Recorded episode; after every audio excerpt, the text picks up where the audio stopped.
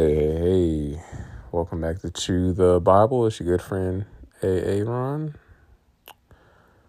It is May 29th, 2023, 11.25 in the morning. Hope everyone is enjoying their Memorial Day. This day where we remember the soldiers that were fallen, not just during war times, but when they returned from war, shoot, it seems like lately the world is in a perpetual state of war. So.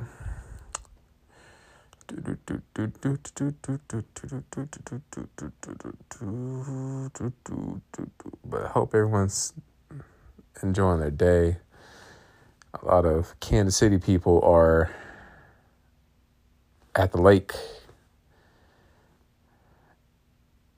which it took me a while to understand that people when they usually usually when they were talking about the lake they were talking about the Ozarks, which kind of reeks of privilege. We'll just say privilege, because uh, man, yeah, I used to have this boss when I worked at the bank, Peach Bank, Peachman Bank, and uh,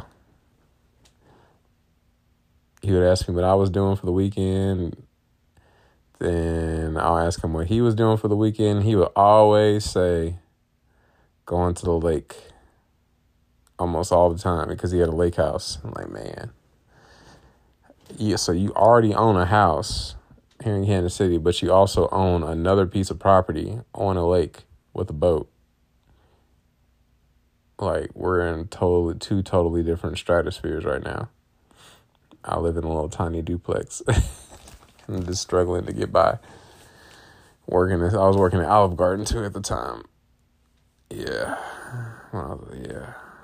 Anyway.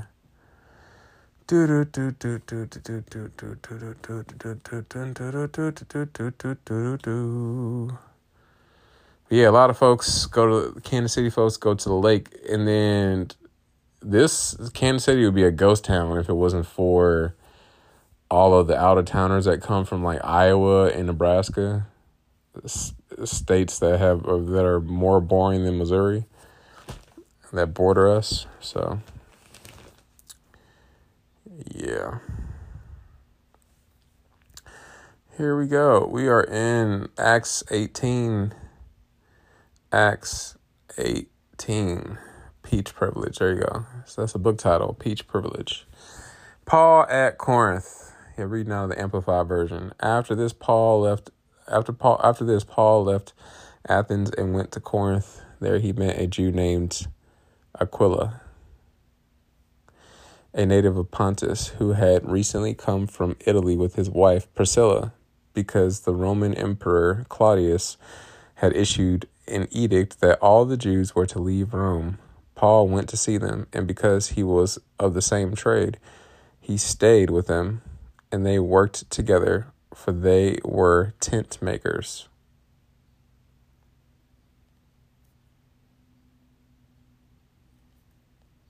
Interesting.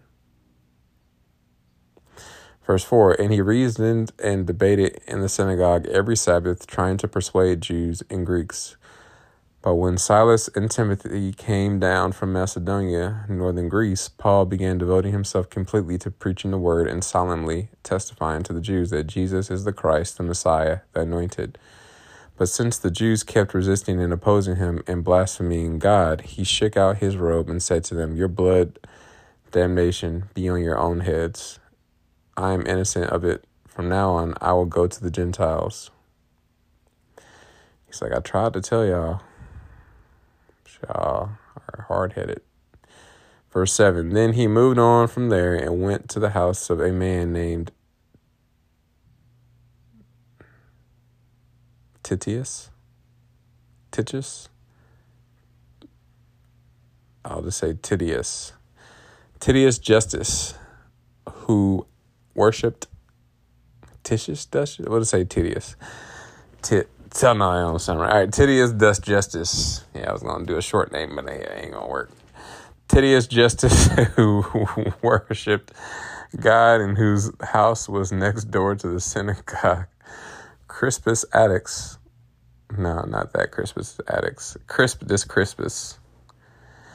These are some interesting names here. All right, Crispus, the leader of the synagogue, believed in the Lord together with his entire household, joyfully acknowledging him as Messiah and Savior. And many of the Corinthians who heard Paul's message were believing and being baptized. One night the Lord said to Paul in a vision, Do not be afraid anymore, but go on speaking and do not be silent, for I am with you, and no one will attack you in order to hurt you, because I have many people in this city. So he settled there for a year and six months, teaching them the word of God concerning eternal salvation through faith in Christ. But when Gallio, not to be confused with Galileo, was proconsul of Acacia, of Achaia, I think that's how you say that, southern Greece, the south side of Greece, the Jews made a united attack on Paul and brought him before the judgment seat. Hmm. They had no clue. They about to stand before the judgment seat pretty soon. The real one. They had their own little fake little judgment seat. The judgment seat declaring this man is persuading people to worship God in violation of the law of Moses. They loved, I just don't get why they loved the law of Moses so much more than, like, I don't know. It's hard to I've read this stuff multiple times, but it's like when I'm reading it, I'm just like, what am I missing here? Like, I mean, I get what's going on, but at the same time, I feel like I'm not fully grasping what's going on. And I understand, like, what was my my main thing is like, what was it about this religious spirit that was over the Jews that was so strong that they completely missed the gospel? That just shows you like the power of a religious mindset, how it really blinds people. And it wants to complicate Jesus' salvation, like, or what it requires to get to heaven or to have eternal life or to have, yeah.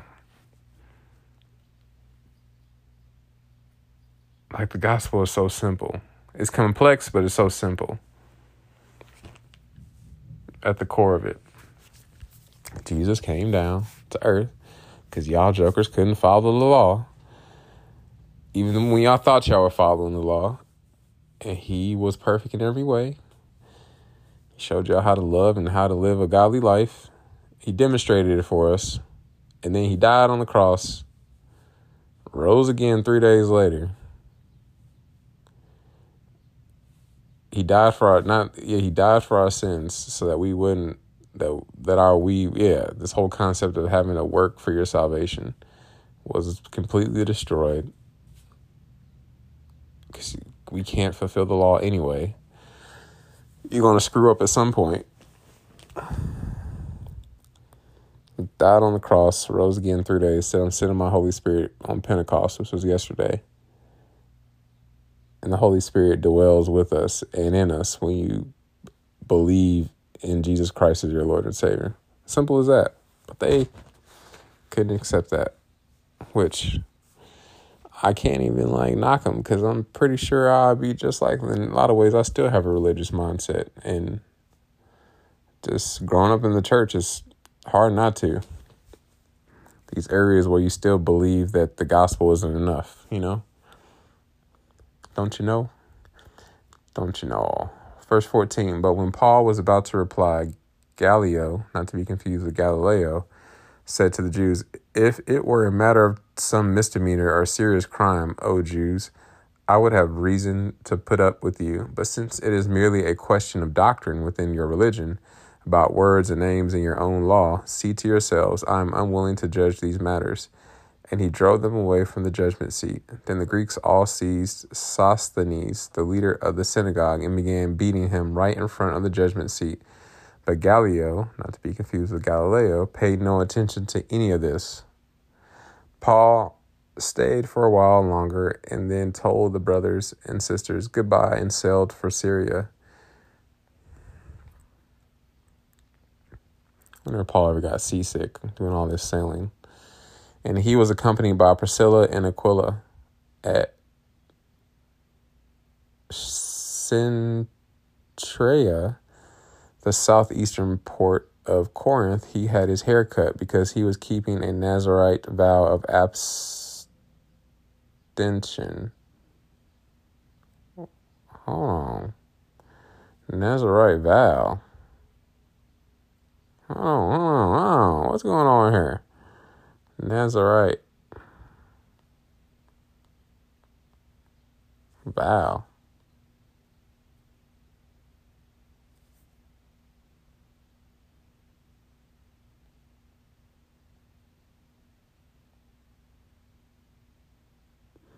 To abstain from or to consecrate oneself to.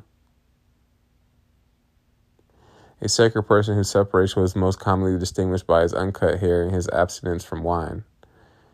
And I'm assuming, yeah, he also abstained from sex.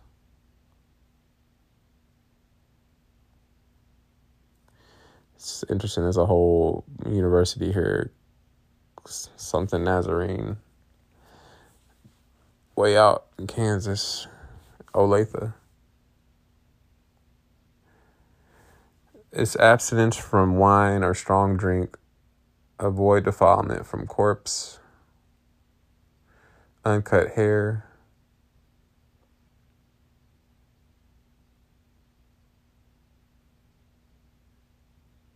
Self control, discipline to prevent addictions, integrity, stay pure, pursue a holy standard. Refuse to allow fashion looks to lead you. Interesting. I'm just reading this little picture of the modern day Nazarite rite vow. Comes from Numbers 621, because apparently, yeah, that's what, uh, it's here, was Samson a Nazarite?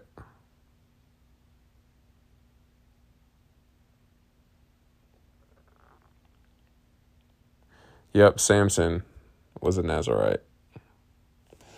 All right, let's keep going. Y'all go Google more on Nazarite, the Nazarite vow.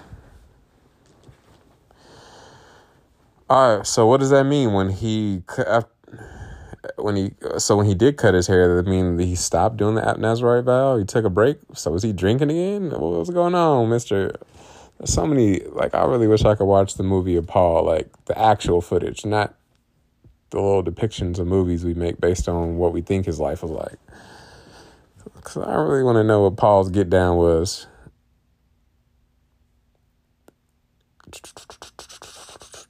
I know Paul had to have some flaws, man, because he was a human. But the way the Bible depicts Paul, like you, would, like when I read about Paul, I think he was like almost like the closest thing to Jesus. Of course, after he had his whole road to Damascus experience, but I know Paul had flaws. I know he had to he was he was like super short and not that attractive apparently like people when the people describe paul um and his eyesight wasn't the greatest anyway keep going verse 19 then they arrived and he had to have all kind of scars all over his body from being beaten so much there's so much more i could say about paul and I try to be careful because I don't want to come across as blasphemous at all. But like, yeah, I put a but. It's like, uh, I I wish the Bible would talk more about Paul's shortcomings, like when he talks about his thorn in his side. I don't know, because when I read about him once again, he sounds like the perfect man. Verse 19 Then they are the perfect Christian. Then they arrived in Ephesus, and he left the others there, but he, which there's no such thing as a perfect Christian, just because they're all in the process of sanctification. Jesus was the only perfect Christian that ever lived. Verse 19 Then they arrived in Ephesus, and he left the others there, but he entered the synagogue and reasoned, reasoned and debated with the Jews. When they asked him to stay for a longer time, he refused. But after telling them goodbye and saying, I will return again if God is willing, he set sail for Ephesus, from Ephesus. When he had landed at Caesarea, he went up and greeted the church at Jerusalem and then went down to Antioch. And Paul was all over the place. Yeah, frequent sailing miles.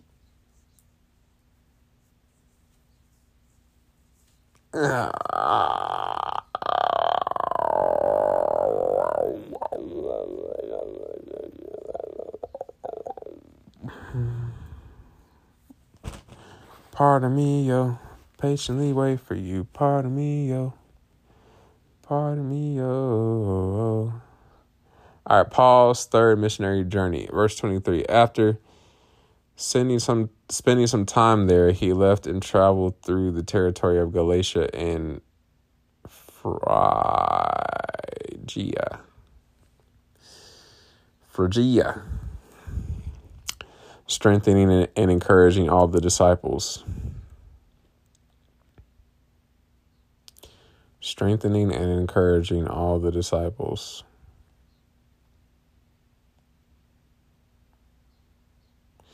Now, a Jew named Apollos, a native of Alexandria, came to Ephesus. He was an eloquent and cultured man and well versed in the Hebrew scriptures. This man had been instructed in the way of the Lord and being spiritually impassioned, he was speaking and teaching accurately the things about Jesus, though he knew only the baptism of John. And he began to speak boldly and fearlessly in the synagogue. Who is this dude? Apollos. All right, but when, not to be confused with Apollo Creed, but when Priscilla and Aquila heard him, they took him aside and explained more accurately to him the way of God and the full story of the life of Christ.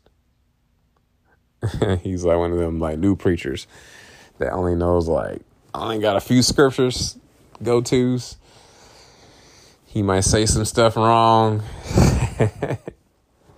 one of the deacons got to pull him aside, like, "Hey, uh, that's not quite the full gospel. There's you missing some stuff." And I don't know. Yeah, yeah. But hey, he has some zeal and some, and desire to uh, he has some zeal and desire to share the gospel. Verse 27 And when Apollos wanted to go across to Acacia, southern Greece, the brothers encouraged him and wrote to the disciples, urging them to welcome him gladly.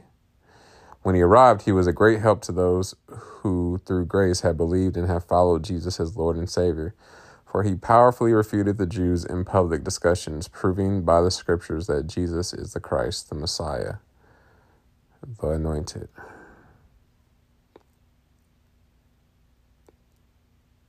Seemed like there was a lot of great debates going on back then. And I don't, this me, I'm personally, I don't like to get into debates with folks. Like, I don't think that's a very effective way, use of time and works. Because at the end of the day, that person's to believe what they believe. Like, I think it's personally way more. I mean, I guess they had to do that back then. But especially nowadays, it's like humans are without excuse. Like, and I like I personally feel like if you if you pursue righteousness, eventually the Holy Spirit, like if you pursue wanting to have relationship with God, like if you don't like know Jesus, you say you weren't raised in a Christian home and you don't know anything about Jesus, like you live in some remote village or you grew up in like India where everybody was taught about Hare Krishna and all this other stuff, right? The Hindu religion. But you pursue or like some type of relationship with God and righteousness, like living right the Holy Spirit, Jesus, will somehow, he'll get to you, whether through a dream, through some like missionary, or through like nowadays, you got technology where you can just turn on like online and you can hear about the gospel. And yeah, the Holy Spirit reveals himself to people. He, like some people, like, how this seems a lot fair about, you know, people who didn't grow up in a Christian home or live in some remote village, like how do they get saved? How do they experience salvation? And once again, that's another example of thank God I'm not God.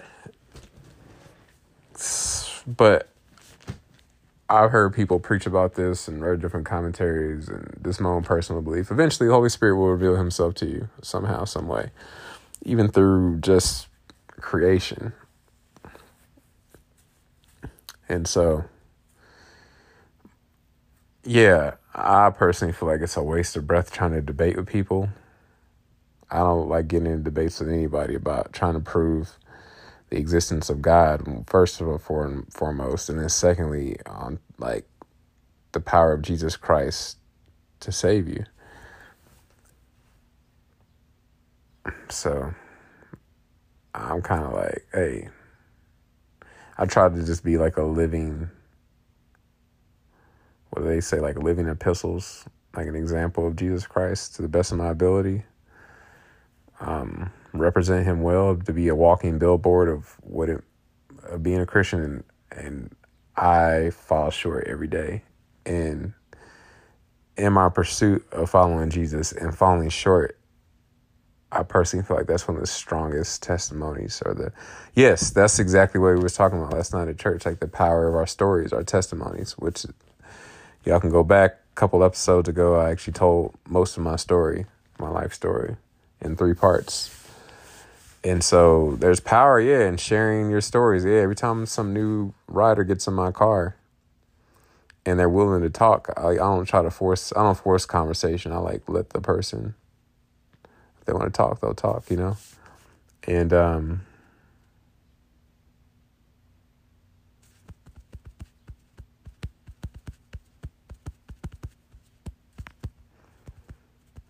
I just feel like our testimonies, said and unsaid, someone just observing our lives, and then us, if they want to, you know, ask questions and you start sharing stories from your life and how Jesus Christ the things that he has done and things he's currently doing and the things you're expecting him to do in the future.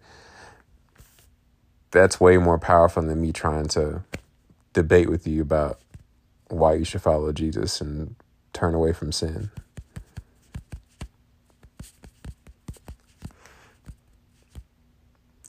That's why I love like when when I talk to people, the way I share the gospel and evangelize is more about stories. I love to share the story of John chapter 4 I also love John 8. I haven't talked about John 8 in a while to people.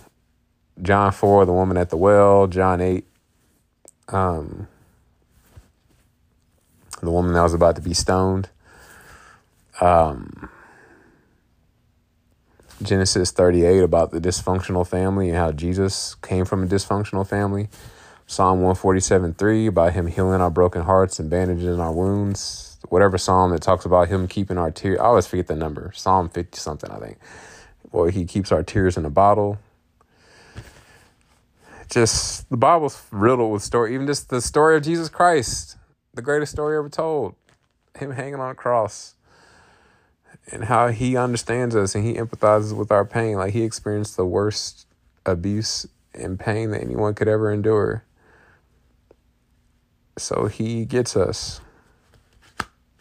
as the billboard say. I have no clue what that billboard is about. I have not gone to the website. Like I said, I heard some political group is behind those billboards, but at the end of the day, um, at least the Jesus on the billboards has a little bit of a tan. Uh, but yeah, he gets us, and our your story is way more powerful, like I said, than trying to debate with somebody, trying to convince somebody that they should follow Jesus Christ and turn from their own wicked ways or all these their chakras and their crystals and their incense and all the other stuff that is just a substitute, a false, just a f- counterfeit way of living. And a complicated way of living, a confusing way of living.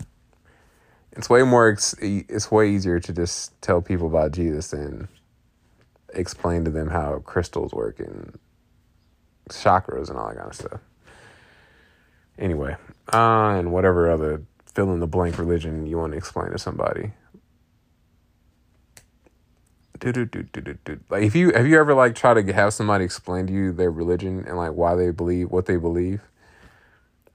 It usually takes a long time versus the gospel I can explain in like 2 to 3 minutes or less. Should I could explain it in 30 seconds. We were sinners.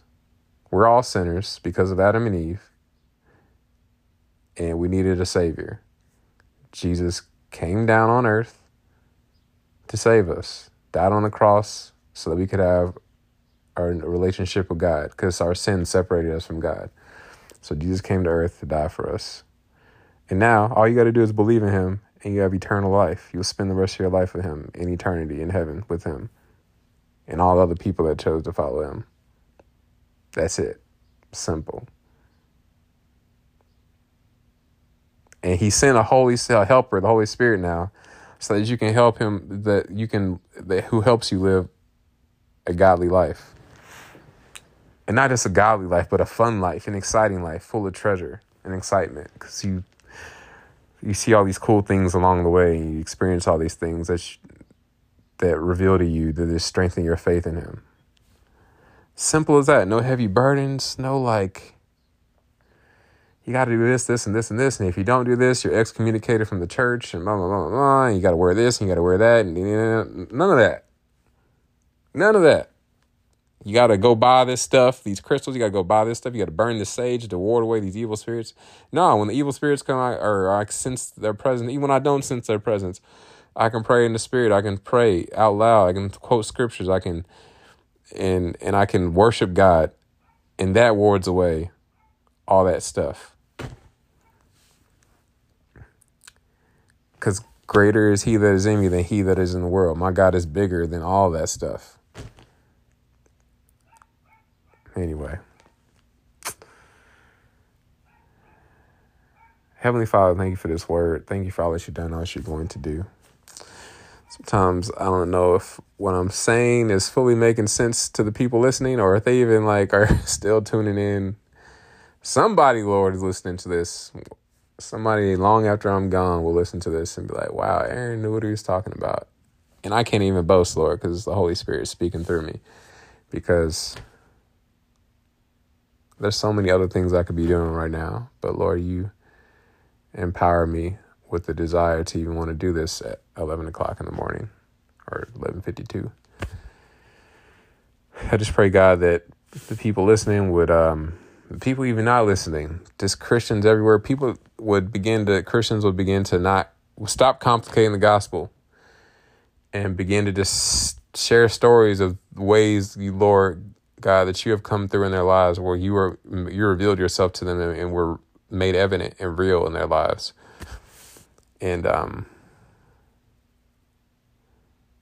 yes, I pray Christians will stop complicating the gospel. Even me, Lord, every way that I want to complicate the gospel and make it harder. It's the gospel is simple enough for a five year old to understand, but complex enough for us to never get bored of it. So I just pray in the name of Jesus, Lord, that we would continue to overcome by the blood of the Lamb and the word of our testimonies. In Jesus' mighty precious name I pray.